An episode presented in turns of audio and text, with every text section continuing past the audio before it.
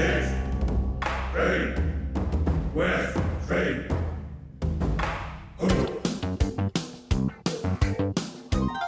This is East Screen, West Screen with Paul and Kevin, where if films were food, they'd be full of it.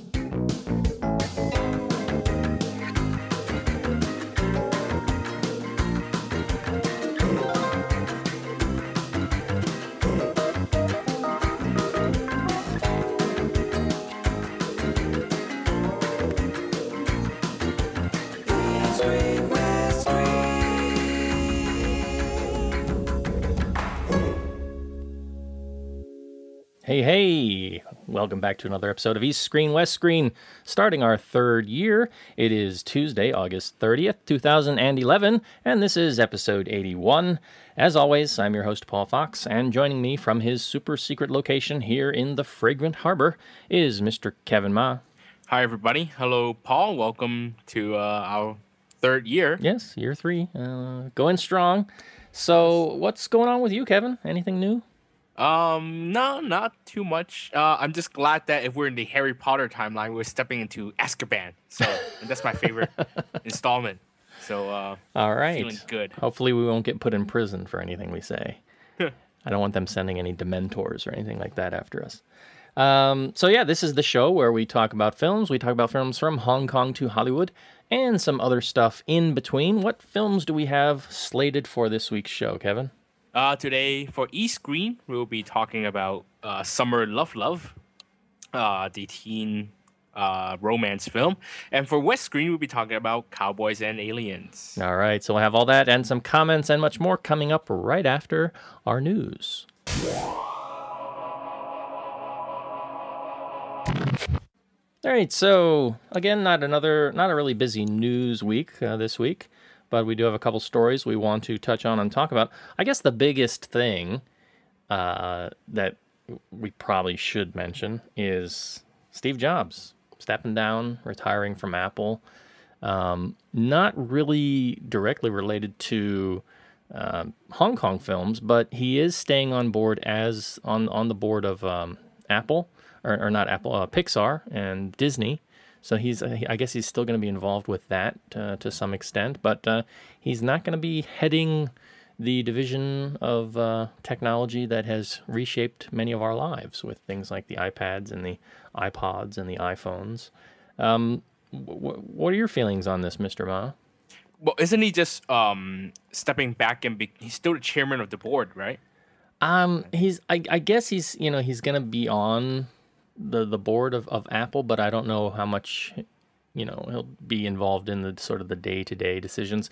It's kind of, it reminds me of like, uh, you know, when the premiers in China stepped down, you know, when uh, Deng Xiaoping sort of stepped down or, or Jiang Zemin stepped down, you know, they kind of move into the background and mm-hmm. they're not the key political figure and focus anymore that everybody's talking about and that everybody's seeing on the news and, and getting up at the, you know, various Uh, congressional congresses and, and, and giving speeches. But the idea that most people generally have is that they're still there and they're still very, very influential. Um, so I'm guessing, you know, he will still have uh, some influence, although, you know, a lot of people have been debating what that influence may be. A lot of people said, you know, a- Apple's basically got its plan set for at least the next five, ten, you know, five to ten years possibly, in terms of product development, so they wouldn't expect any any super changes um, down the line, although it, you know, hey, it only took Vista to sort of, you know, kick a hole in Microsoft, mm-hmm. so I guess anything's possible, but I am very happy to know that he is still going to be actively involved with Disney and potentially with Pixar, um, so film-wise, I think that that's a, that's a good sign. Yeah, the thing is, uh, I think we have to worry about the stockholders. I mean, stockholders often act irrationally. And when you have such a prominent figure who is literally the face of a company, and he's not going to be the face of the company anymore, obviously it's going to hurt stock prices. And let's face yeah. it, stock prices, things like that, they they, they are what, what is driving the world. Well, I, I did watch the, I do watch stocks, and I watched the stock um, because they announced it at the end of the day right. last week. And, you know, it was after the market the, the Wall Street had, market had closed. Sneaky bastards. And then the next day, obviously, the stock was lower, but it slowly climbed back up. Um, mm-hmm. You know, so it, it, it took the hit and it, it made some recovery. So I think that, you know, investors are still confident in the Apple name, the Apple logo. We're still getting an Apple store here in, in Hong Kong. Um, I'm still hopeful that I'll get an iPhone five at some point later this year. But I was surprised that they made the announcement when they did rather than waiting, you know, what is just supposed to be, you know, within the next month, basically, mm. for the iPhone. You know, everybody's saying the iPhone five announcement. I thought for sure that, um, you know, he would be the one making the announcement. Maybe he still will. Maybe he'll come out and surprise everybody and, and be at the keynote. But I, you know, I would have expected this to come after that. Um, no, I think they're using the uh, the keynote for five to set up. Um, what's his name? Tim Tim Tim Cook? Tim Rich? Yeah, yeah. Tim Rich? Yeah, I think it set him up as the next leader. So it's to help publicity-wise, to help um help him get the probably the, the biggest or the most, you know, open beginning possible as mm. the next leader of Apple. So it makes sense in that in that in that way. Yeah. Well, nonetheless, he is a cultural icon, and uh, for sure he's had an impact on many people's lives, and it will likely. Apple will likely continue to have an impact on many people's lives for years to come, but we wish him all the best and certainly hope he stays in good health. All right, our next bit of news coming from our favorite news site, FilmBiz Asia. Um, Huayi, the Bro- Huayi Brothers Media Corp, to be more specific, um, is still confident on a theme park. So uh, this is an article coming from uh, last week, actually, from Patrick Frater. That caught my eye. The Chinese government has announced that there's a ban on the development of theme parks in the country. Um, this sort of coming on the news with uh, the finalization of some of the um, things going on in the Disney Shanghai park. Um, there's basically they're saying that the market, the, the development market for land is sort of overheating. There's too much speculation going on. They're afraid of a bubble happening. Um, which would really wreck the economy if that if that suddenly burst. So they've made this move to cool the property speculation and the development of risky enterprises. It affects theme parks that cover an area of more than uh, twenty hectares or a total of investment of more than um, five hundred million renminbi. But it's understood that parks under construction will be allowed to go ahead. So Hawaii uh, apparently has its own film-based theme park. Uh, in in development, very what they say a very early stage of development, and uh, we actually talked about this on the show. Yeah, yeah. Um, I mean, the, it's the ride.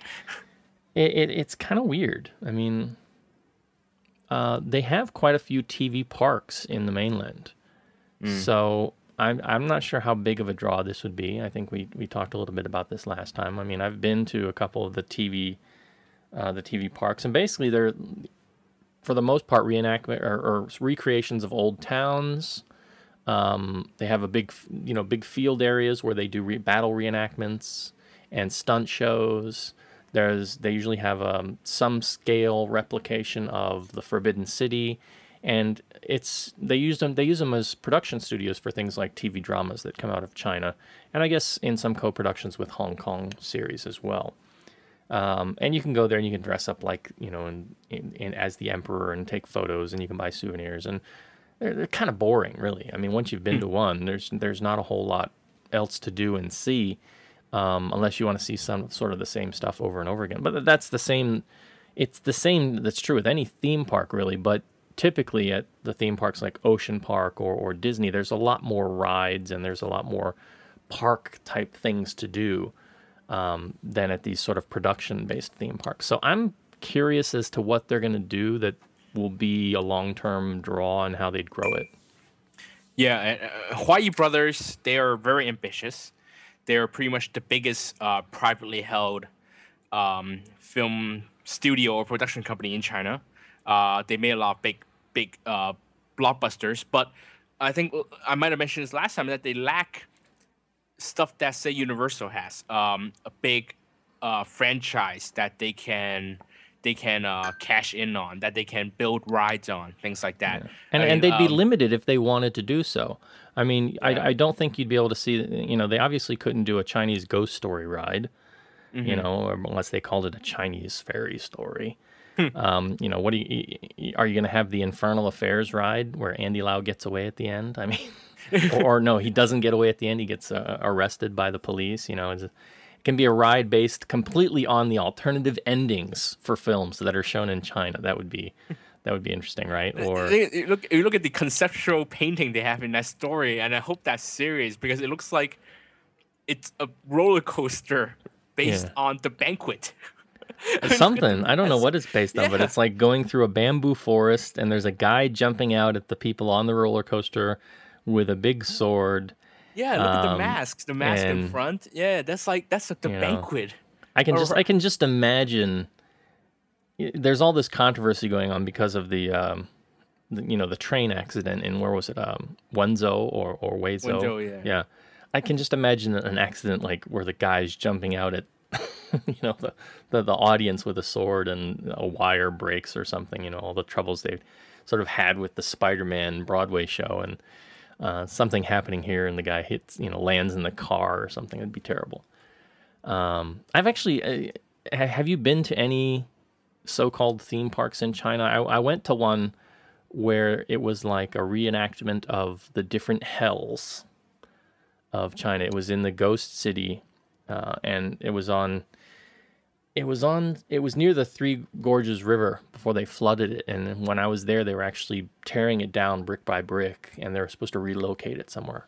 I'm not sure mm. where they relo- relocated, but but they had like these vaguely animatronic things that would like move, but the movements were like very limited. So you'd see like this demon torturing a guy with an axe.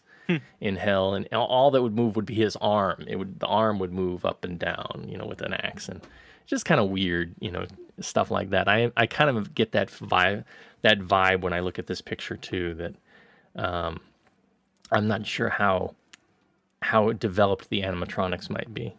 Yeah, it, it's. I would like to see what they do because.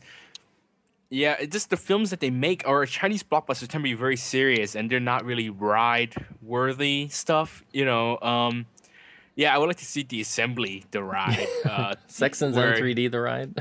Well, Sections and three D is not Huayi. I think they have all the Feng Xiaogang movies. Uh, Detective D, the ride, you know.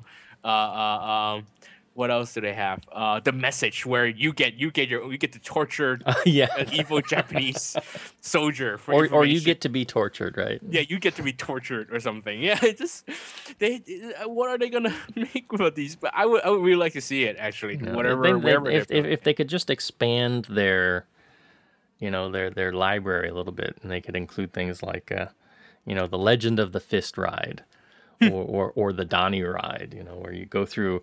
All the all the different Donnie movies over the years, including Mismatched Couples.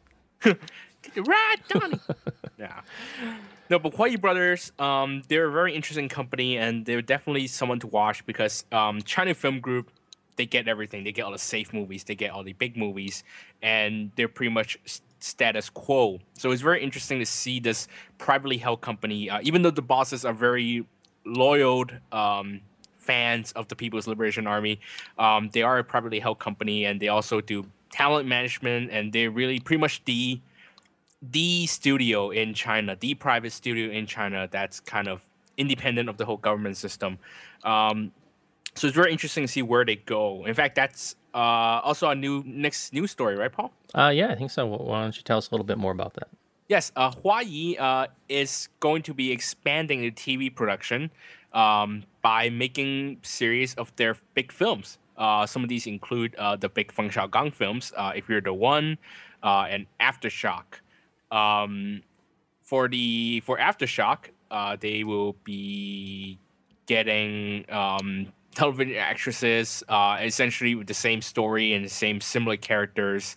Uh, for If You're the One, they're gonna they're going to uh, replace the uh, Ge You role with Huang Bo, uh, comedy actor Huang Bo, who who um, Ross Chen of Love H K Film dot com is a big fan of. Um, they're also going to be producing uh, their own version of Mulan, um, which is going to be directed by the director of The Message, um, with stars that they manage, um, using stories that they already own. I think it's a very smart decision for Huayi to expand in television, because television is a very big industry in China. Uh, you have a lot of local local um, networks. They're in need of content, uh, and they don't really work on it. There's no big united system. There's C C T V, and then each region or each province or each city has their own T V station. And the way television series work is that the production company sells the rights to each of these networks uh, on their own, and that's how they make money. So when you have all these television stations all across China that need content, also online um, online streaming sites that need legal content, uh, I think it's Huayi uh, is making a very smart step, especially when they own all these properties already, and they don't, and they don't really have to do that much extra work to mm. to get these things done. Um, what do you think, Paul? Do you, are you looking forward to Aftershock, the T V series, or If You're the One, the T V series? Not really. Um, If You're the One, I mean, Huang Bo is kind of an interesting choice. I wouldn't figure he'd go back and do T V drama. Um, I, I, I guess that's a... I, I think it'll be interesting to see him, although I'm not sure, is he old enough? Because the Ge You character is like supposed to be an older man. Right. Is, is he? Isn't he? I don't think he's in the same generation, right? Like fifty, I think. Yeah. Is he? Is he that old? Yeah. Um, um, and who, who's going to be the girl? I mean, are they going to get Shu, Shu, Shu Qi to come in and, and do the role, or no? Um, obviously, they, they're going to get um, they're going to get a cheaper, or okay, sorry, a less known, lesser known yeah. actress that they can they can they can. Um, in fact, if if um, Huayi's own owns their talent agency, or they own certain artists, they'll just bring in a probably an up and coming actress that yeah. they already manage and Minnie Yang. Pull her in. Minnie Yang. Minnie Yang. No, Minnie Yang's very overworked, and plus she's a different different yeah, company. She's she's what is it? Uh, Media Asia. Uh, she's Maya, but she's already oh, Maya, too big right. for T V. Yeah, she's yeah. too big for T V now. I mean, she's doing too many T V series, but she she now has a hit movie on her hands, and yeah, Minnie but she's Yang not is, too big uh, for Huang Bo. Come on. Ah, that is true. No one, no one is big enough. But you know, it's interesting. You know, jumping back to the last story with with the the uh, the theme park. I mean, there's a ride, right? The If You Are the One ride, where you know on the roller coaster you simply chase around Shu Qi, uh, you know, trying to catch her and, and win her heart throughout the course of the ride. No, you can have a have a real real matchmaking game right on the spot where you split the man and the woman on two sides, and then they come out and you have the guy play the host like yeah. every every show, and then like mash. It's mash either that or the ride's based on the whole burial at sea thing from yeah. from part two, right? Which is yeah. just weird. Get buried at sea. All right. Oh, see Matthew Seidel's joined us in the chat room. Oh, how you doing, Matt? Hey, Matt. Good to see you. Um. So yeah, Huayi is going to be a busy, busy group, uh, but we wish them all the best. I mean, I, you know, for for as much as I make fun of it, I hope their theme park really does well. I mean, I would like to see something with some good attractions, and that would make me want to go. Um, yeah. But I'm not that confident that they could pull it off just yet. But who knows? Our final story, um, talking about the film uh, The Lady with... Uh, local actress, like at least one time she was local. She hasn't done a local film in ages. Um, Michelle Yeoh, um, you know, unless you consider Reign of Assassins local. Is that local or is that mixed production? Uh, it's, it's co-directed by a Hong Kong director, yeah, okay. I guess. I don't um, even call anyway, John Woo Hong Kong anymore. That's so so yeah, the film The Lady is has been set to open at the International Rome Film Festival. Um, this is the Luc Besson-directed biopic of Burmese activists Aung San Suu Kyi, and it will play out of competition. So I'm kind of excited to see this, even though I was disappointed that they didn't let her um, meet.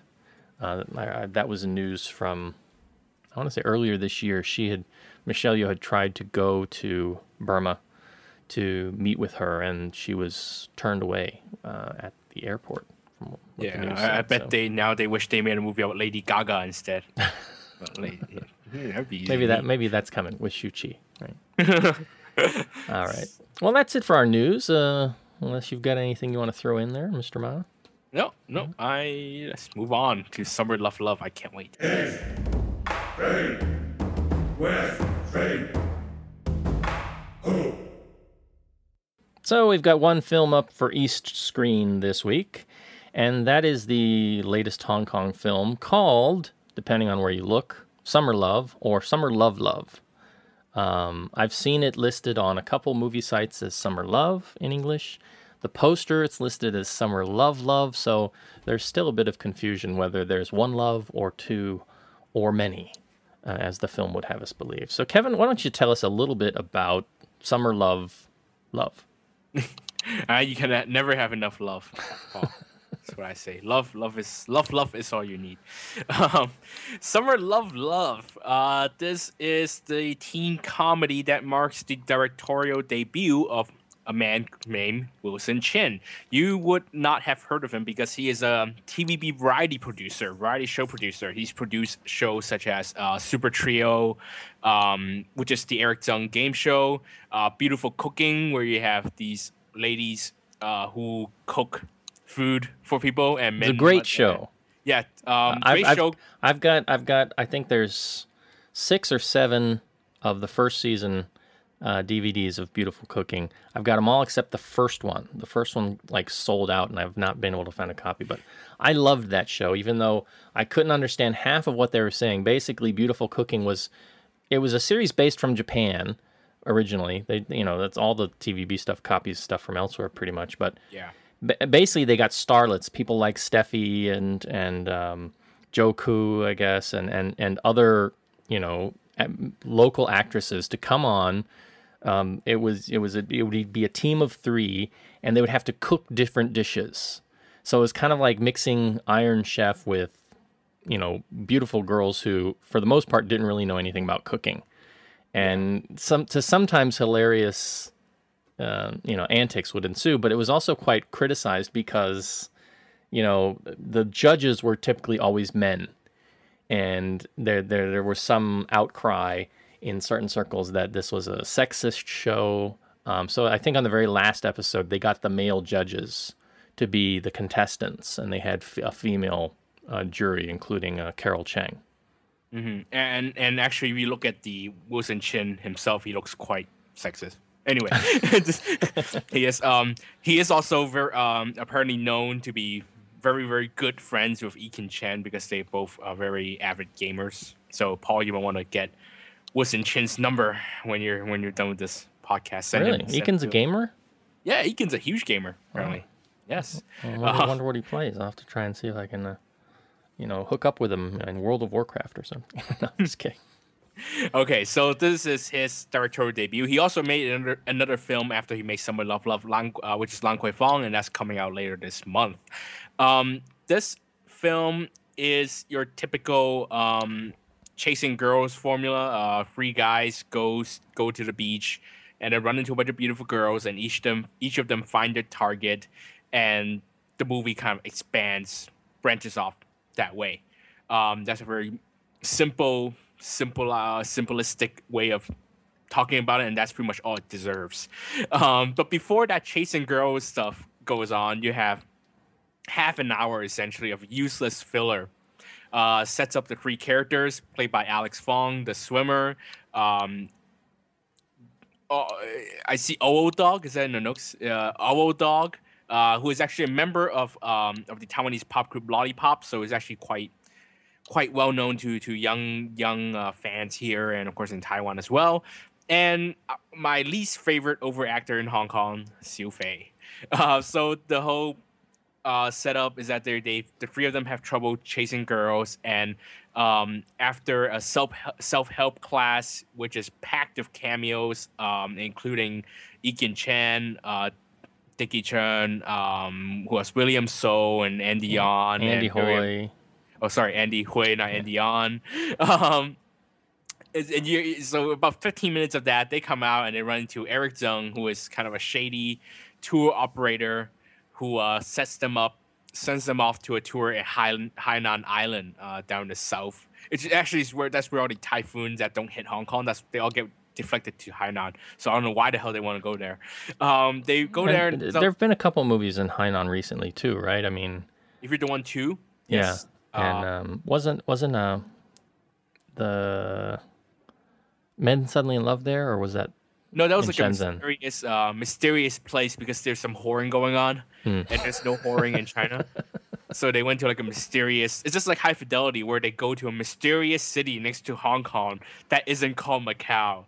So we all know where that is. Um, so yeah, that's where they go. But officially, Hainan was in earlier this year. Was in uh, If You're the One two, which is uh, and it's shown as like a really classy, uh, expensive resort place, really beautiful. Uh, but that is not the case here. The three gets ripped off by Eric Tsang, the shady tour operator, but and they all get robbed. And without their luggage, they somehow end up on a beach where they run into a bunch of beautiful girls who are trying to, I think, uh, get the chase for the affection of a very rich tycoon. Um, so they're just kind of always in bikinis and they're in this modeling thing. I mean, who cares? There's beautiful girls in bikinis. Okay. Uh, So that's pretty much the movie. They each find, like I said, they each find a target and they all go off and do their own thing. Um, so three actors, Alex Fong is fine. He's like the straight man of the piece. Um, he has this romance with um, Zhang Xinyu, who was last seen in Chase Our Love, who is kind of like the, the it Lamo of China in the mo- at the moment.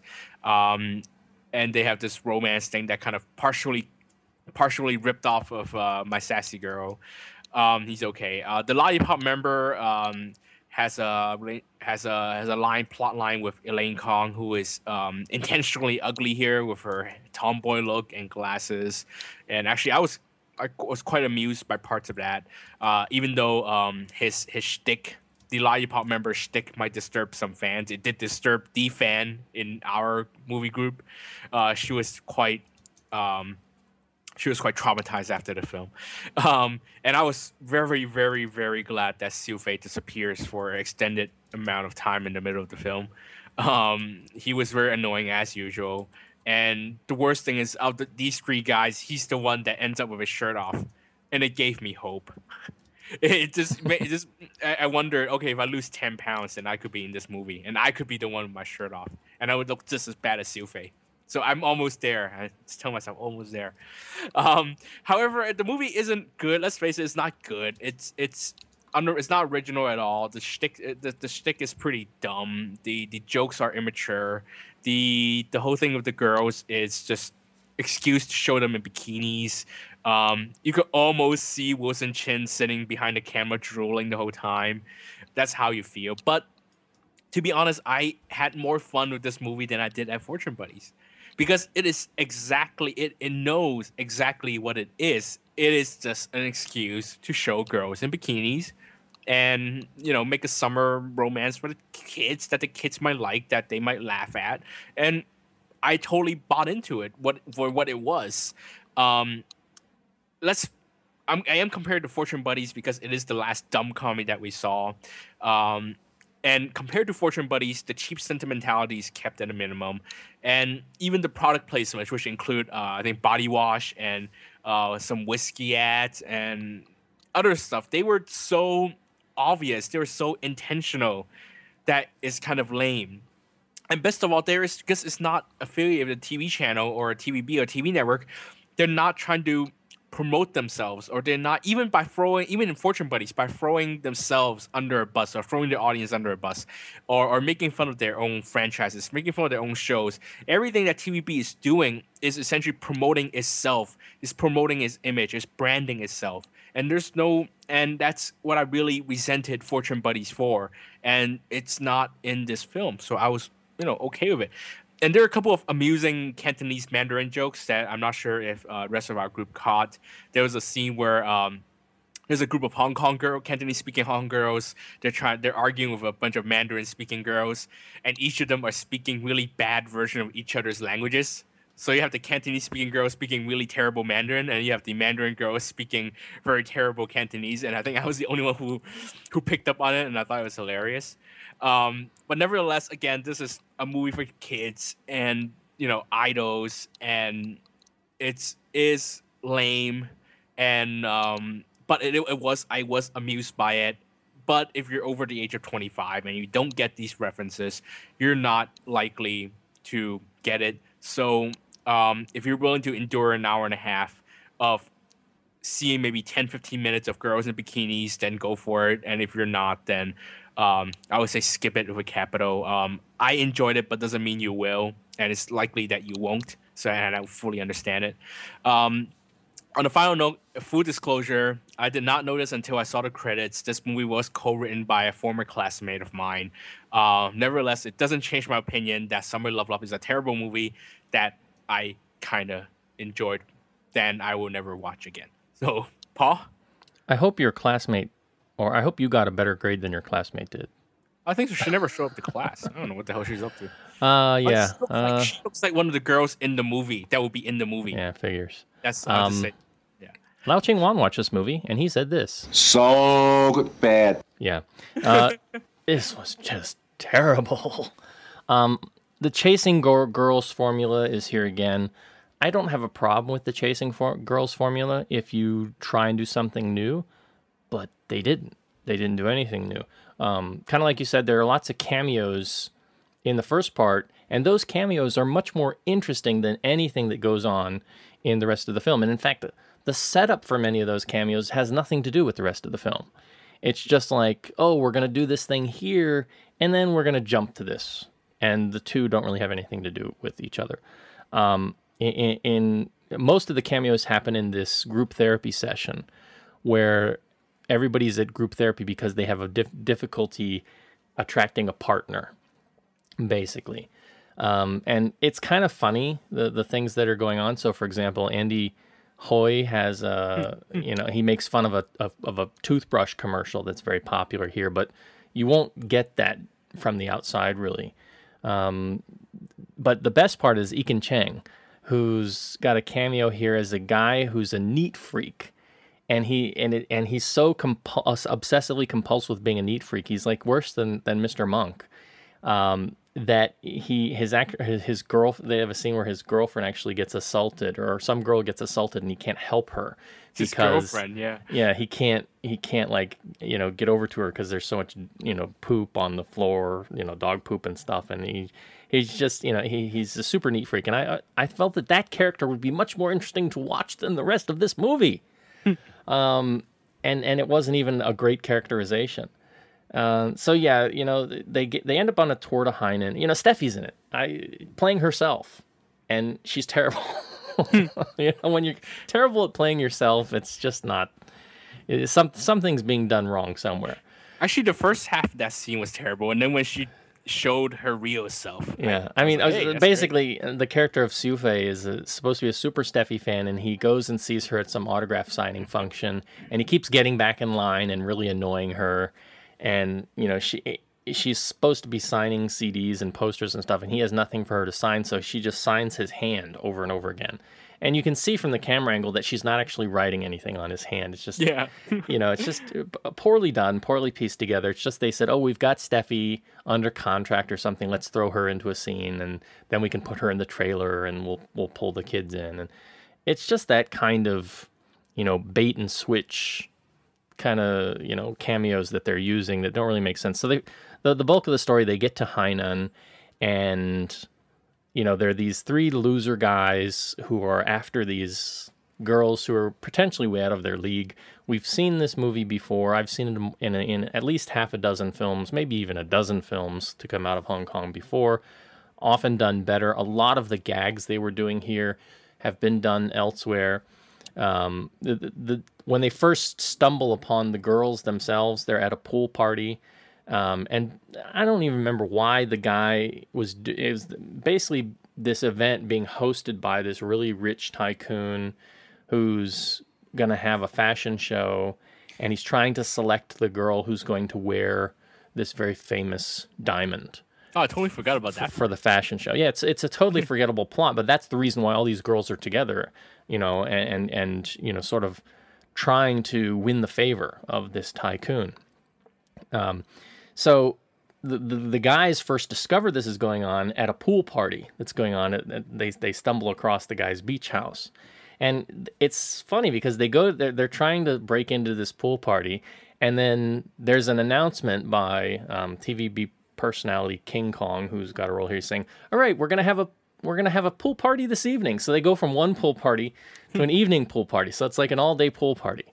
Um, ah, but it was a costume party by a pool. Yeah, okay. So it was a cut, you know, and then like the one girl was dressed up like Mario, and they dressed up Elaine like uh, Goku from Dragon Ball Z, and you know, it was it had potential. They just didn't do enough with it. Um, the the guys end up at one point in a hotel, this this rundown hotel, which I swear is the same hotel that they used in The Child's Eye from mm-hmm. last year. And given that Elaine is in this movie too, some I think there was some missed, you know, gag opportunity with that.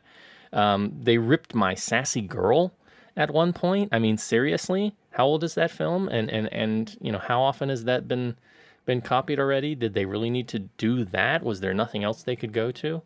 Um, the the final trope, I guess, you know, the final. You know, in these kinds of films, the main character always does some super secret romantic thing to win the affection, uh, you know, of the, the, the main female protagonist. Um, so Alex's character, what does he do? A little bit of a spoiler here. He makes her a Viewmaster. Hmm. Okay. For those of you who are young and don't know what a Viewmaster is, do a Google search. Um, but it's basically this old sort of slide reel thing. You could get like Viewmaster, these discs with little um, film images on them. You know, you go to Disney and you could get a Viewmaster Disney set, or you go to the Grand Canyon, you could get a, a Viewmaster Grand Canyon set, and you could look at them in these stereoscopic, this little stereoscopic device called the Viewmaster, and see these images. And, you know, they, it was kind of like a three D effect. So he basically does this with a kaleidoscope somehow. Hmm. Um, you know, he, he's got skills, apparently, even though his day job is putting... Uh, plastic protector covers on phones. So, you know, it's just that kind of lame boredom that, you know, took over this film for me. It's also got some weird effects. There's they do some things with the backgrounds. Um, one person said they were doing something with the key in the backgrounds to sort of clean up the color, but the building outlines and the people outlines against the sky looked superimposed. Um, some yeah. people said they thought they were doing green screen. I think they were cleaning up the sky, maybe because of pollution or things like that. So it's there are just some shots that are really weird. And yeah, it's I, I mean, I like the Chasing Girls formula, but I did not like this film. I, I got to say, flee it. Um, mm-hmm. Go and pick up the old copy of, you know, Wong Jing's How to Pick Up Girls, or I think the one that's the best of this genre still, uh, Romancing Star. Um, you know, you've, you've got some of the, you've got Eric Tsang, Chow Yun-fat, you know, um, go pick up that and see how it used to be done and how it was likely done better. Um, or even if you want, you know, as Kevin was saying, you know, uh, uh, you know, you can never, never have too much love, uh, go pick up Love Is a Many Stupid Thing. Um, at least in that they're, you know, doing some film parodies. Well, you know, they're copying Infernal Affairs and some other stuff. And actually that's kind of funny. So just a lot better films out there that are done in this genre. So yeah, I, I still I still insist that that if you're under under twenty-five, and I don't think we're many under twenty-five listener listeners out well, there. You know, and and, and that's so. you're you're probably right. I mean the yeah. the the girl. I don't know if it was the Hong Kong cast or all the girls in the bikinis, who a lot of them were newbies for the mm-hmm. most part, from my understanding. But the theater was pretty packed when we watched this film. Yeah, a lot of Zhang Xinyu fans out there. Yeah, so uh, I'm not kidding. Yeah, so um, it was something about this was pulling pulling the young kids in. But I'm not part of that demographic anymore, sadly. And you just had a birthday, so neither are you. Ha ha. Ha ha ha ha! But I like the girls, so I it, that that stuff is. But you know, the the, the girls were okay, but there wasn't really enough of that. Even I mean, I don't know. It's just. Because they can't really go too perverted with it, because it is partly they they did want to get into China and yeah. did get into China. So so now this this is what's happened to the Hong Kong chasing girl genre, sterilized to fit China, but not not yeah. not clean this, enough. This to be- this really lacked some Wong Jing. I mean, for as as bad as we ragged on the film earlier this year, um, Men Suddenly in Love, I would take that one over this one any day. I mean, because at least it still had that sense of, you know, Wong Jingness to it. I mean, I'm sure that, and, and Ken would probably agree with me on this, that more than anything these films need is is a Charlie Cho to come, character to come in, but they can't get into China with that kind of sensibility anymore. Um, so that's that's certainly a problem. But yeah, it's just this was just way too sterile, way too boring. screen, West Screen.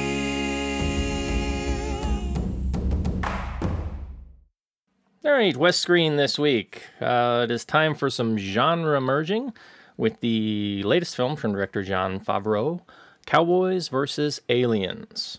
So what is Cowboys versus Aliens? Well, like the title implies, um, it basically tells the story of a man who wakes up uh, in the middle of the uh, desert in the Arizona territories. Uh, this is taking place around eighteen seventy-three, I believe. Uh, he wakes up in the desert with no memory of his past. He then makes his way to a small town known as called, called Absolution, where he is then later recognized as the outlaw Jake Lonergan. Uh, after a run-in with the son of a local cattle rancher named Woodrow Dollarhide, Jake is arrested and due to be sent off with federal marshals for prosecution. That is until aliens show up and attack the town. So that sets the basis for Cowboys versus Aliens. And given the cast, you've got Daniel Craig here as Jake Lonergan, uh, Harrison Ford, who hasn't done a film for a while, uh, as Colonel Woodrow Dollarhide, Uh, Olivia Wilde makes an appearance, Sam Rockwell, Paul Dano, Clancy Brown, Keith Carradine. Um, so some pretty big, you know, big names, um, you know, in, in some of these roles, and some of the smaller parts more particularly were more attractive to me. Uh, and again, Jon Favreau, you know, Iron Man, Iron Man two. Um, I was expecting quite a bit. And unfortunately, I went into this not really knowing what to expect. I knew the film was based on comic books, based on a graphic novel. Um, I went in, though, not having read the comic book, not having seen really anything outside of the trailer. Um, so I went in not knowing what to expect, and I came out thinking, that is exactly what I expected. And if that seems weird, it's basically my way of saying it was really predictable. If you look at the trailer for this film, and you look at the title, Cowboys versus Aliens, you can kind of pretty much predict what you're going to get, and that's what that's what I got. Um, unfortunately for this film, I didn't really like much about it. Uh, I didn't find the lead characters all that likable. Uh, I'm not a huge fan, to begin with, of Daniel Craig. Um, I, I'm one of the few people who hasn't liked the James Bond reboots. I've I felt that they've pushed them more in the direction of uh, Jason Bourne in terms of the style. I prefer the older, smoother, sexier, and more gadget-based James Bonds of of, of, of years past. Um, I do realize that, you know, it's a new era, and it was time for a new James Bond, and a lot of people really love it, and that's fine. Um, but I'm not really that big on Daniel Craig. I thought he was okay for what he was being asked to do here, but the character of Jake Lonergan didn't really appeal to me. Um, Harrison Ford, huge fan, obviously, for, you know, uh, many, many of the films that he's done in the past. I didn't like his character either. He's kind of an old grandpa, crotchety old jerk.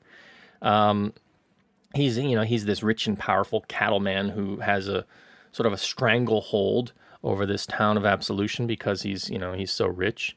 Uh, Olivia Wilde comes in, and she's sort of a mysterious figure who seems to know a little bit about the main character and seems to know a little bit about what's going on. Um, Sam Rockwell, he he plays a saloon owner. I thought he was great. I, I, I liked what he was doing in the role here. And Clancy Brown, who I love, um, pretty much in anything that he does. Uh, he's uh, he plays a preacher here. Really wanted to see more of him, more of Sam Rockwell. And Keith Carradine plays the sheriff. Um, so I wanted to see more of the supporting cast and less of the main cast. But I, I really didn't. They really didn't do a lot. Or enough. They didn't give enough screen time to um, characters like Clancy Brown and Sam, Sam Rockwell. Um, and again, I know this is a comic book, but what was with the character names? I mean, Lonergan, you've got a character who's a loner, and he's called Lonergan. And then you've got the rich cattle rancher, and he's named Dollarhide. Hmm. Uh, I just thought, oh, really? Seriously? I mean, you can't you can't write any better than that? I mean, I don't know. I, that that just kind of turned me off.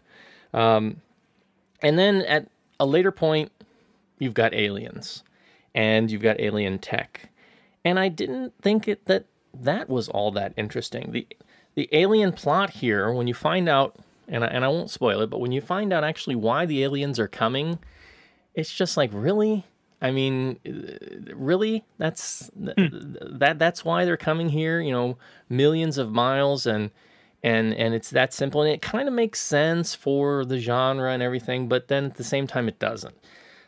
There's actually a decent Western here, though, for a while. I mean, as they're as they're kind of going through, and and they end up going out on, on a ride, and they encounter other other you know groups. That part is actually the more interesting part for me. Um, and I saw flickers of things. Some, some people on other podcasts have mentioned True Grit. Um, I recently saw a film recommended by the guys over at uh, the Sin Awesome podcast called The Burrower, The Burrowers with uh, Clancy Brown that was just awesome. It was this this, this mashup of a Western and a, and a horror film that was great. Um, so I do like mashups. I do like hybrid stuff.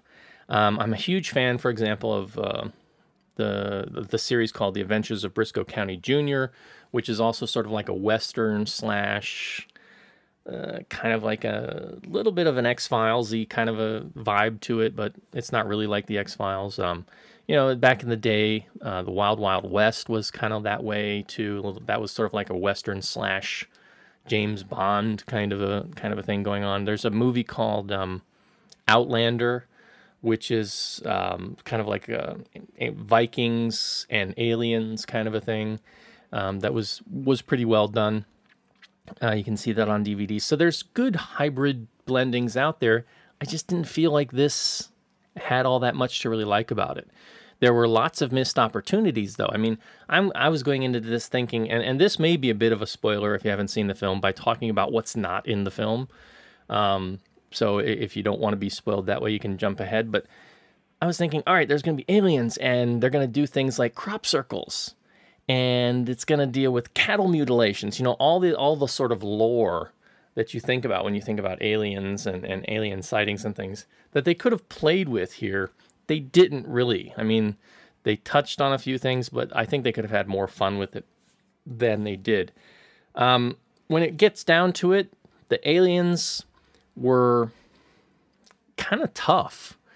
And with the amount of guys that they end up going up against the aliens with, I was like, there's no way. I mean, the, um, the aliens just seemed way too tough, uh, except for the, the main character who's got sort of this wrist laser that makes him all powerful somehow. Um, I just didn't see it. I, I, I saw that. I it, it seemed to me that based on the number of guys they said they had, they lost those guys like in the first thirty seconds. Hmm. Um, but then they didn't. So it, it it seemed a little weird. It seemed a little mismatched. Uh, I guess that you know that that's the way it's supposed to be. Is the aliens are always supposed to be far more superior, and then we as the underdogs still manage to, despite their superior technology, Um, overcome them. I just didn't find it that believable here. So, and the alien design themselves were, I don't know, just kind of weird. They had they they had sort of a, um, what was the one we saw recently with the kids making the movie? Uh, Super, Super eight. eight. It, it kind of had a Super eight vibe. I, I looked up, it was not the same effects company, but it seems like, you know, Super eight and Cloverfield and then these aliens, they all have something similar in their design that I really couldn't put my hand on. They're all slimy. Yeah, like, but yeah, it's like also something about the way the head is designed, and and it just seems similar, and, and I'm kind of hoping for, I, I guess it's the same, you know, in the seventies and the eighties, it was always the that sort of little, you know, the Close Encounters or the gray kind of aliens, variations of that, and E T was kind of a variation of that too, and I, I guess I'm I'm just waiting for somebody to come out, some F X designer to come out and design something completely different from that. And I guess everybody right now is still riffing on uh, the designs that are currently, you know, being circulated. I, I just didn't really like the aliens that much. Mm. Um, they reminded me of, I don't know, kind of like big bullfrogs or something. Hmm. Um, but yeah, it's, I mean, if you're going to see a versus aliens movie, I got to say go with monsters versus aliens. It's a lot more fun. Um, a lot more filmic references. I haven't seen Alien versus. Ninja, um, so I, I, I can't really recommend that, but that's out there on D V D for what it's worth. For this film, though, I'd you know I'd have to say T V it. Um, you know, it's if you if you if you're a sci-fi nut like me and you really feel you want to see it in the cinema, you do a matinee. Otherwise, you can really wait for video. Kevin, what what did you think of uh, Cowboys versus Aliens?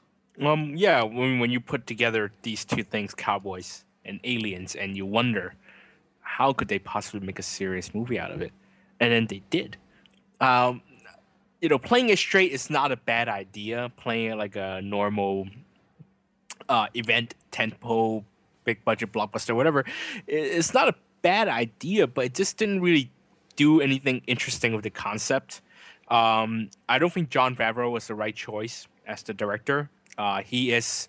He started out as a comedy director, and he kind of stayed in that route even when he jumped over to, you know, movies like Sathura or um, uh, uh, the Iron Man movies. They they always had the root, or or they always had a very large um, presence of comedy. And here, there isn't. It's very much an action film. It's very much a sci-fi film. It's very much a, a Western as well, but it's not a comedy. And I don't think I think Jon Favreau was kind of out of his league here with it. Um, two of the writers um, on the film are actually from Lost. You can tell because you have these, um, how do I say, these mysterious things that come out in the beginning, and then you have to figure it out, and it kind of leads to some kind of extra lore. Um, I don't want to ruin it, but that bracelet is the first is the first thing, and even though the bracelet didn't really lead anywhere, um, it is what it is. But yeah, that's you kind of get that feeling here. Um, I thought um, Harrison Ford was good. I like Harrison Ford, um, maybe partly because I saw some of his promotional appearances uh, for the film. Like when well, he, he you know, he did have a couple nice moments. The one, the one that stuck out with me is he's got a scene with, um, I think it's Noah Ringer, who's the grandson of the sheriff, and you know he's he's kind of like this curmudgeon-y old guy who doesn't really seem to like anybody, but then he ends up bonding. Um, with this kid in a way that's kind of weird, but but seems appropriate for the time. And I, yeah. I thought that, that that was nice. I would have liked to have seen more of that kind of a thing than they actually did. Um, so, you know, he, he was okay. I, I mean, I love Harrison Ford. I just, I, I didn't care for his character all that much. I think he needed to go further with what they were doing with him. Yeah, yeah, and I, I think... And like I said, I saw him in the promotional appearances, and I thought he was great there. Um, but he didn't carry that charm in the film, uh, which is kind of sad. Um, otherwise, I thought, you know, Daniel Craig is okay as well. But you're right. The supporting characters like Sam Rockwell um, and, and the, the preacher and the um, – who else do we have? Uh, Adam Beach, the, the Native American actor playing um, – Uh, kind of like the adopted son of Harrison yeah, Ford. Yeah, yeah, he um, was that good. Was great. Yeah, and and I like these people that they run into along the way, especially the, the Indian tribe. Um, really good little bits of things here, but... And I thought it was an okay Western until the aliens appeared, which is kind of ironic. Um, the aliens just kind of made it like a very cheap version of an alien invasion movie. They didn't really... Because you don't have the technology, you don't have the big... Um, You don't have weapons for the spectacle. All you have, because of a time period, all you have is guns and arrow and arrows and and spears. So you don't really get big action sequences. Um, and because they're playing it straight, they can't really do too much inventive, weird things with it. Um, so and, so and I'll say I'll say one thing. Uh, you know, it, it, people. out there look thinking, you know, I don't, I don't know if you're listening to this, but if at some point you're you're thinking you want to be a concept designer, right, for alien species, try and try and do some research and go play Spore or something. I don't know, because the the creatures here have a really, really very poorly designed flaw. I'll say it's only really utilized one time, but it's just so it's it's such. I mean, if, if any creature actually had that, the the what would you say the, the the the things that they end up utilizing to that expose that flaw would would go away because you'd never utilize them because it's such a serious flaw in in your biological design. You know what I'm saying? It's you know we talk about you know at some point we'll lose. Um, You know, we'll, we'll lose our, our little toes or something because we don't use them anymore or something like this. I mean, this would be something that you'd never want to use hmm. because it's such a such a serious threat. So uh, it's just weird stuff like that that makes me think, oh, somebody thought, oh, this will be cool, but you know, just it's kind of lame in terms of, you know, the overall design when you think about it. Um, yeah, just just the whole design of the alien itself. You still have the slimy, ugly alien. I mean, sorry, because you don't, you know, because you want to you want to show off your superiority as a human being on Earth doesn't mean you have to make your enemies ugly. I mean, come on, there are you can make better looking aliens yeah. out there. Um, it was just so unappealing, these people or these things, these beings. But it wasn't original at all because we've seen slimy aliens since the beginning of, you know, movie. I mean, you know, like how bad, how how far does slimy aliens go back in history of movies? I mean, think about the fifties, the sixties, um, Independence Day, uh, Men in Black. Uh, even though they have different creatures of aliens, that's different. Um, and and and um, even recently, you have Super eight, ugly ass alien there. I have no idea what the hell that thing is. Um, even uh, uh, um, Cloverfield, a thing that spawns off little spiders. I mean, enough, enough. Can you give me something that's Give me something that's, you know, I don't want it to look like human, but, yeah. you know, don't give me something slimy anymore. Just kind of Give me gross. An alien played by Robert Patterson that's sparkly. Yes, there you go. Give me, like, a handsome alien. Give me, like, even, like, uh, Wesley's Mysterious File alien, which was played by, um, uh, sorry, back to, going back to East Green here, um, Roy Chen. No, not Roy Chen. Um, what's his name? The guy from Young and Dangerous movies. I, I don't, I don't mind having a Young and Dangerous character looking alien. I mean, that's awesome. I'd be more scared by that than the slimy shit. I mean, things, things. There you go. Okay. Uh, anyway, um, like I said, the lost thing, the lost writers on there means you have all these secrets that are kind of set up, and and I think they're revealed. Some of that is revealed too early, especially with the identity of um, uh, Longerin, Longerin, Longerin, whatever, the, the Daniel Craig character. Um, and the mystery really doesn't really lead to anything, doesn't really lead anywhere. Um, usually when they set up this much kind of lore, the folklore, whatever story, whatever, you kind of expect they will be setting up for a sequel. There's no such thing here. Um, I'm not sure if that's a spoiler or not. You, you do ever get a complete story, so to speak. Um, and it's all played very safe. It's all, you know, it's okay. And I can't say it's, it's spectacular or anything. I just went with the ride. Um, I wasn't hurt by it, but I wasn't really with it as much as I wanted to. So all I can say is I'm a little underwhelmed. So all I can say is um, T V it in any under any circumstance, um, because that's pretty much what it is. It's just an okay film. I can't say it's a bad film. Um, it's not a bad film, but it's not very good either. So that's uh, Cowboys and Aliens. Yeah. Now I really wanted like Sam Peckinpah to direct this movie. I, I wanted someone who's actually familiar with the the Western. You know, imagine Coen Brothers doing this movie, and that'd be interesting. Yeah. Or or or someone who's more, even someone more action oriented. I mean, you have um, J J Abrams would be an interesting choice. He might do smarter things with the with the concept. Um, Steven Spielberg is the executive producer on this, um, so it'd be interesting to see. I think this is too light, light for him, maybe. Um, but I would like to see a more sci-fi or Western experienced director take on these type of uh, this this concept.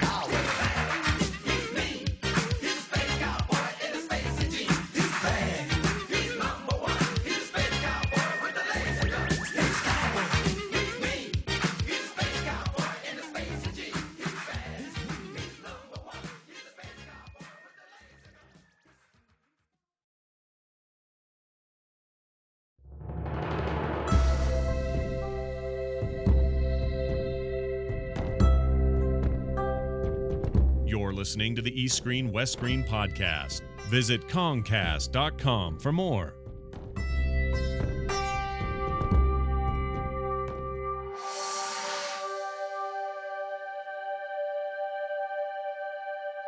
All right, so I, I guess that's it for summer, right? That's it for the big, the big summer movies. That's the end of summer, but um, we're stepping right into, for eScreen, it's going to be an exciting time because we're stepping right to September.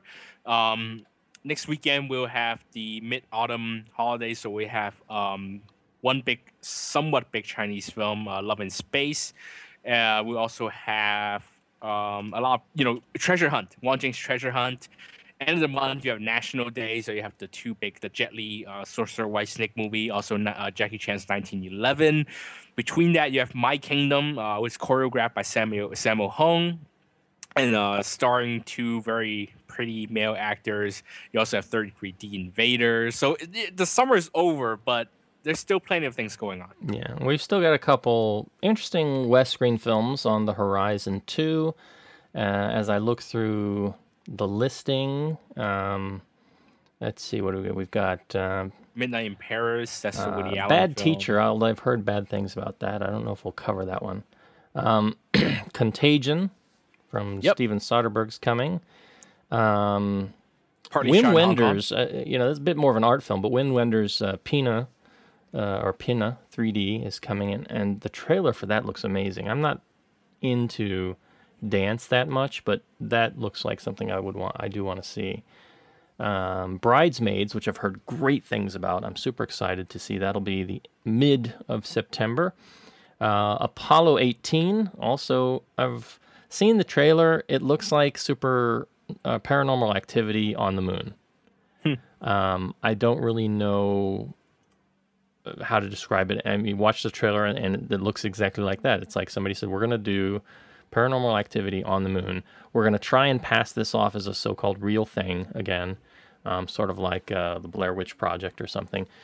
I, I mean, okay, I might see it. It's kind of in the realm of sci-fi, um, but I'm kind of tired of the that genre already.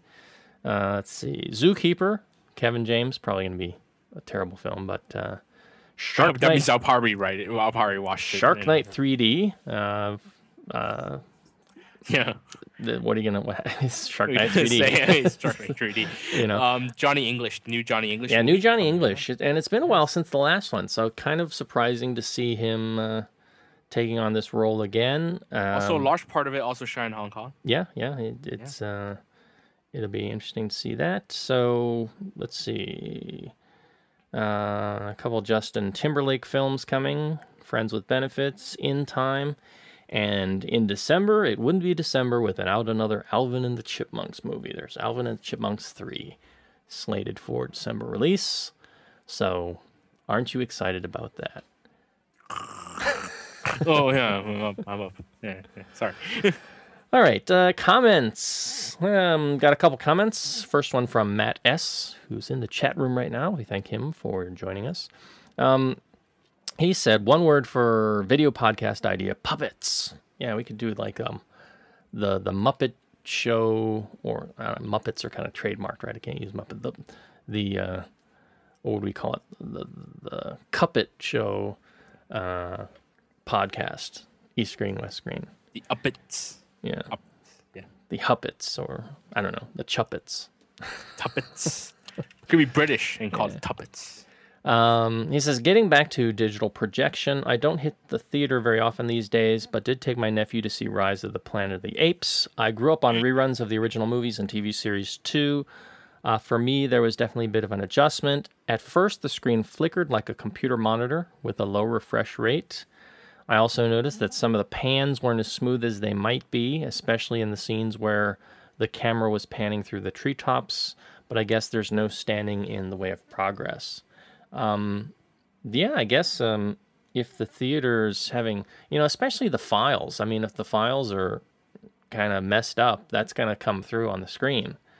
Um, yeah. And, and I've, you know, I recalled my, um, my incident with... Um, the Natalie Portman film Black Swan, where mm. the file was corrupt and it kept uh, shutting off at a certain point. They had to refund our money and or give us a free ticket. They gave well, they gave us a free ticket and they gave us a ticket, to, another ticket to come back and see um, Black Swan at a later time. So that was nice, but uh, um, I guess yeah, this is just going to be sort of you know it's the same thing with film. You know, if the film got derailed, it would you know have that burn effect from in being in front of the projection light being too hot, um, or the film platters breaking. Uh, you know, it's, with any kind of technology, there's always going to be problems with it. Um, I still can't say that I've specifically noticed darker screens as yet. Um, but then again, that just might be because I'm used to them by now. I don't know. Um, I think regular digital projection, if done well, shouldn't brightness-wise, unless you're doing three D, that's different.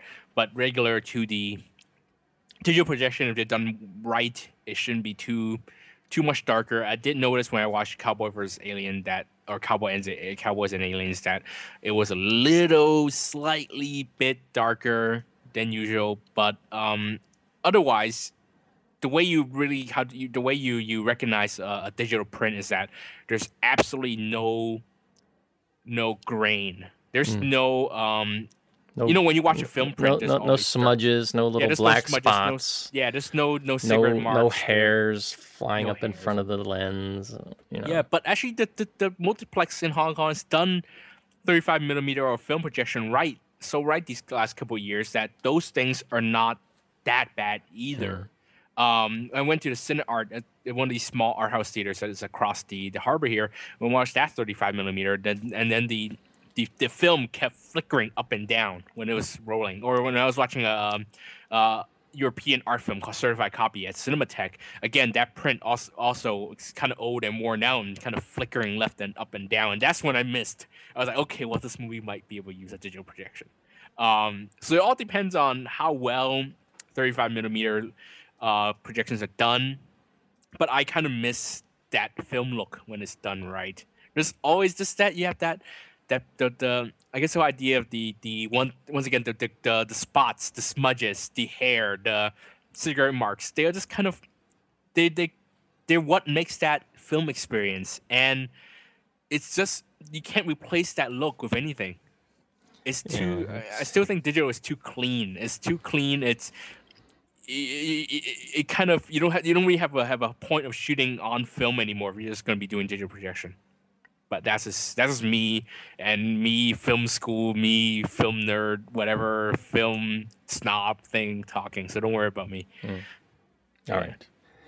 So there's that. Uh, we also got a short comment from Gary Lau, who says that uh, he's working hard over at the as the as a I guess an extra at uh, the Total Recall set. So best of luck to him in doing his extra duties. oh, I'm up, I'm up, I'm up. Sorry. Yeah. Oh, good for hey, good, good, good work. Yeah. Sorry. So, all right, that's a show. And yeah. uh, as always, you can share, you can listen to our show on uh, many venues, uh, including not just iTunes, but our show is on Stitcher, which allows you to listen to us directly on your iPhone, your Android phone, your BlackBerry, your Web O S phone. Um, do they have Unix phones? I don't think so. I don't know. I don't know. Linux, um, Linux phones? Linux, yeah. Um, Stitcher is smart radio for your phone. Find it in your app store or at Stitcher dot com. Stitcher Smart Radio, the smarter way to listen to radio. You can follow us also over at the website, w w w dot concast dot com. Um, and you will find that the website's still going to be going through some changes in the next month or so. So I do apologize if it's down or if it looks kind of wonky on occasion. I'm still tweaking it out, and I've got some other things that hopefully will be added there. Uh, additional content coming soon. Uh, hopefully more on that later. You can check us out on iTunes as usual. Leave us a review over there if you like what you hear, or if you don't like what you hear and you'd like us to change some things. We're always open to feedback, and we'd love to have some reviews from you there. Twitter dot com slash Concast is the Twitter identity for the site. Or if you're more interested in the daily adventures of Mister Ma, you can follow him at twitter dot com slash The Golden Rock. You can email us here directly at the show at eastscreen at gmail dot com.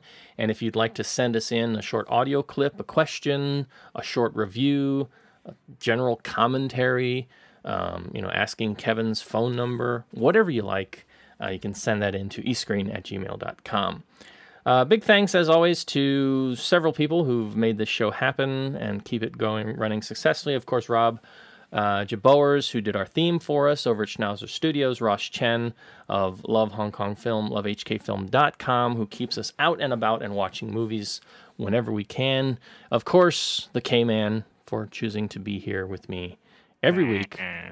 And, of course, all you out there listening, the listeners, um, those of you who like to hear what we have to say, we are glad you he- are here, and we're glad to do this show just for you. Next show, episode eighty-two, we'll be talking about uh, a couple older films. They've been out for a while now. Snowflower and the Secret Fan uh, is up. Um, I, I, I'm, I'm kind of a fan of uh, Wayne Wang films, so I've heard eh, the film's not maybe that all that great, but I still am interested to see it. Um, and it's got Lee Bingbing, so I've got to go. And Gianna Jun from Korea.